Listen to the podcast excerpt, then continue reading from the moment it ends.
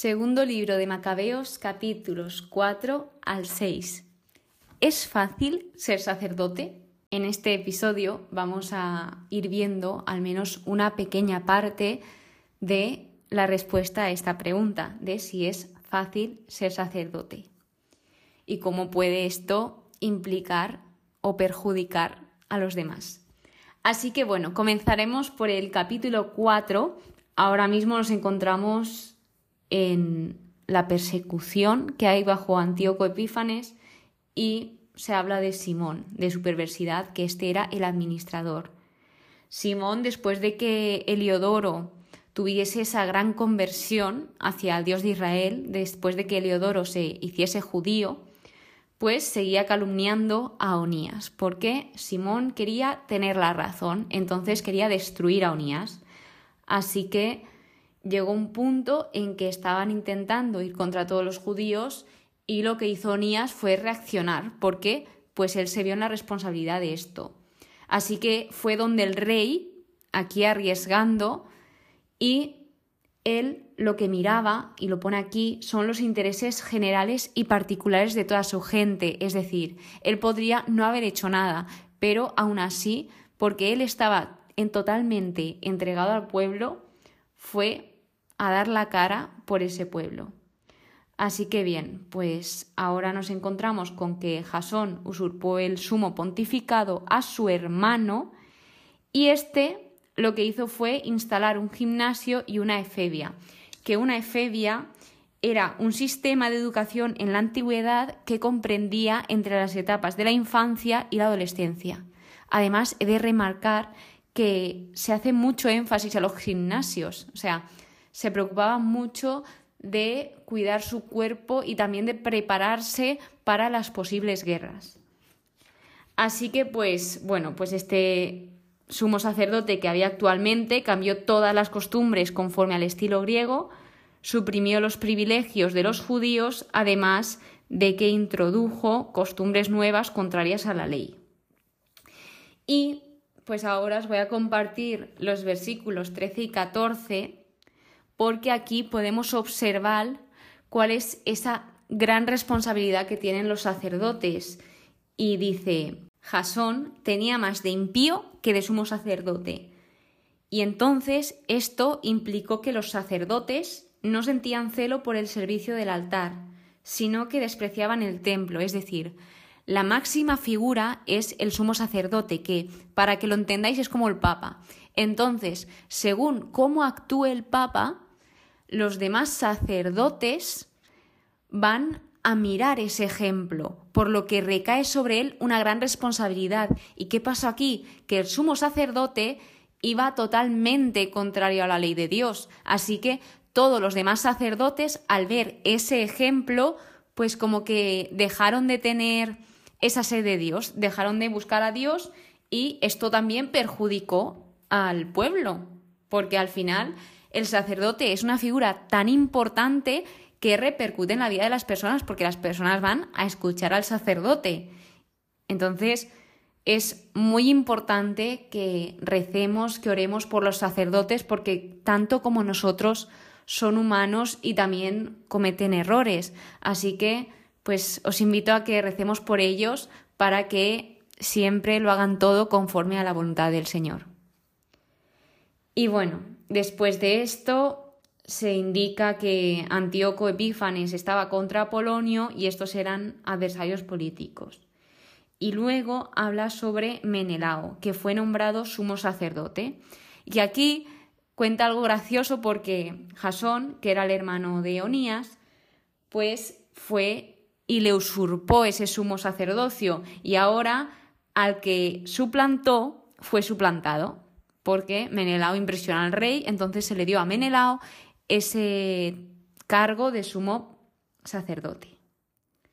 Después de esto viene con que Onías reprocha todo lo que habían robado porque se pusieron a robar todas las cosas sagradas que ellos tenían, todas las cosas del templo, o sea que dio la cara por el pueblo de nuevo y Menelao lo que hacía era incitar a Adrónico, a un hombre, a matar a Onías Por lo tanto, éste le dio muerte sin respeto alguno a la justicia. Literalmente esta última frase la indica.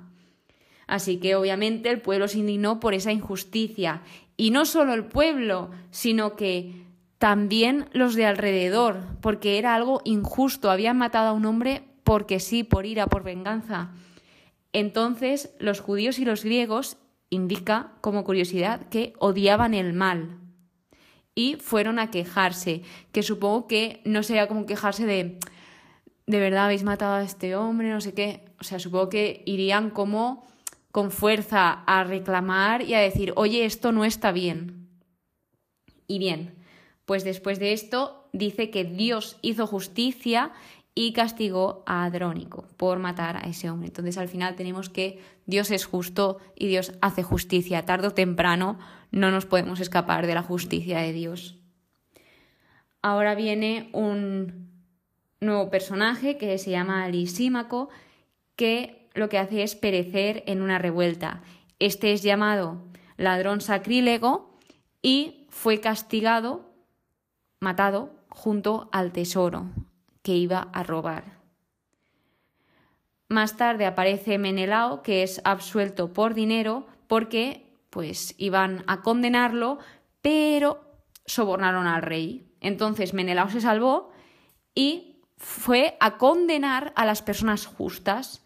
Y obviamente las personas esto también vieron que era injusto, porque unas personas que son sinceras, que hablan la verdad, que pase todo lo contrario, que a la persona mentirosa la dejen libre y a la persona que es verdadera, que dice la verdad, pues la encierren es injusto. Entonces aquí sigue indicando que Menelao siguió creciendo en maldad. Pues bien, después de esto viene el capítulo 5, donde Antíoco hace una segunda campaña de Egipto. Aquí nos habla sobre el ataque de Jasón y la represión de Epífanes, sobre el saqueo del templo que fueron a robar. Vuelven a hablar de Menelao, que se, se define como traidor a las leyes y a la patria. Pero a pesar de todo esto que estaba pasando, que para ellos no era nada bueno, Dios estaba obrando. Y dice una frase muy bonita en el versículo 19 que es, pero el Señor no ha elegido a la nación por el lugar, sino el lugar por la nación. Es decir, todo lo que hace lo hace por nosotros. Dios no elige los lugares, Dios no elige pues las cosas supongo que materiales, sino que nos elige a nosotros. Dios elige a las personas. Así que después de esto viene una intervención del misarca Apolonio y aquí se dice que el rey tenía sentimientos de odio hacia los judíos. Entonces, ¿qué pasa? Que incluso los enemigos se conocían muy bien al pueblo judío y aprovecharon el día santo para atacar, que esto a mí me parece muy mal porque justo el día santo ellos estaban reposando, es su día de descanso obligatorio. Entonces aprovecharon cuando ellos estaban indefensos, por así decirlo, para atacarlos. Pero, sin embargo, esto no acaba ahí, ya que Judas Macabeo formó un grupo y se retiró al desierto, ya que no podían luchar por su día de descanso, se protegieron de esta forma. Yéndonos al capítulo 6, aquí se establecen cultos paganos, porque se les obliga al pueblo judío a dejar sus costumbres. De hecho, estábamos en una situación que, como indica aquí, era insoportable. Vosotros imaginaos que os obligan a ser alguien que no sois, a seguir unas costumbres que no son las vuestras. Entonces, esto fue muy duro para el pueblo judío. Era o morir o renunciar a su Dios. Entonces hubo de todo. Hubo personas que murieron por defender sus principios, por defender su fe, y otras personas que renunciaron a su fe, pero aún así iban muertos en vida porque fueron esclavizados, tratados muy mal. Después de esto, por si no fuera poco, profanaron el templo con desórdenes, hacían orgías, blasfemias, etc. Fueron además forzados, el pueblo de los judíos fueron forzados en muchas ocasiones a hacer cosas que ellos no querían hacer. Y luego, como os he dicho, muchos morían por fidelidad a la ley. Después de esto viene el sentido providencial de la persecución, donde en el versículo 12 el autor nos aclara, porque estos libros eran especialmente para el pueblo judío, que tal vez se encontraba pues con poca esperanza y puede que incluso llegase a desconfiar de Dios por todo lo que estaba pasando en ese momento, él les comentó al autor que los castigos no buscan la destrucción, sino la educación. Es decir, Dios indicaba que nunca retira de nosotros su misericordia, que cuando está castigando no te está abandonando.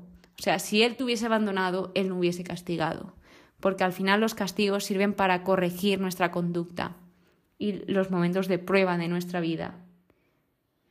Tras esto viene el martirio de Eleazar, que esto es un testimonio, Eleazar tiene un testimonio de fidelidad a las leyes. Se le define como uno de los principales escribas, además de que tenía un muy notable aspecto.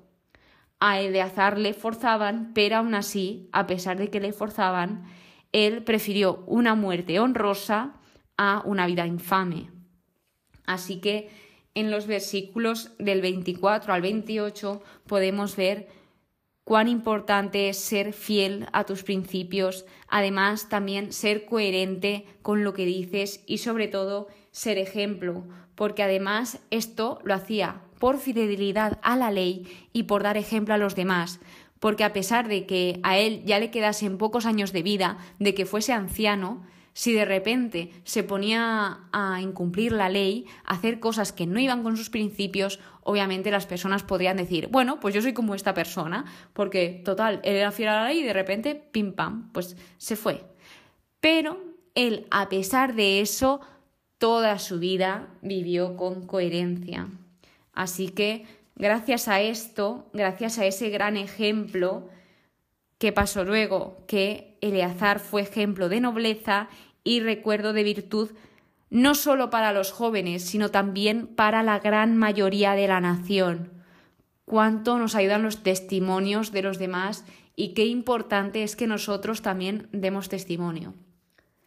Con esto terminamos el episodio de hoy. Espero que hayáis aprendido un poquito, sobre todo la respuesta a esta pregunta que puede abarcar muchos ámbitos, muchos temas, pero hoy tal vez hayas aprendido un poco más de esa gran responsabilidad que tiene ser sacerdote, que no es nada fácil y sobre todo esa invitación que te hago a rezar por ellos para que sean luz y lleven a Jesús a todo el mundo.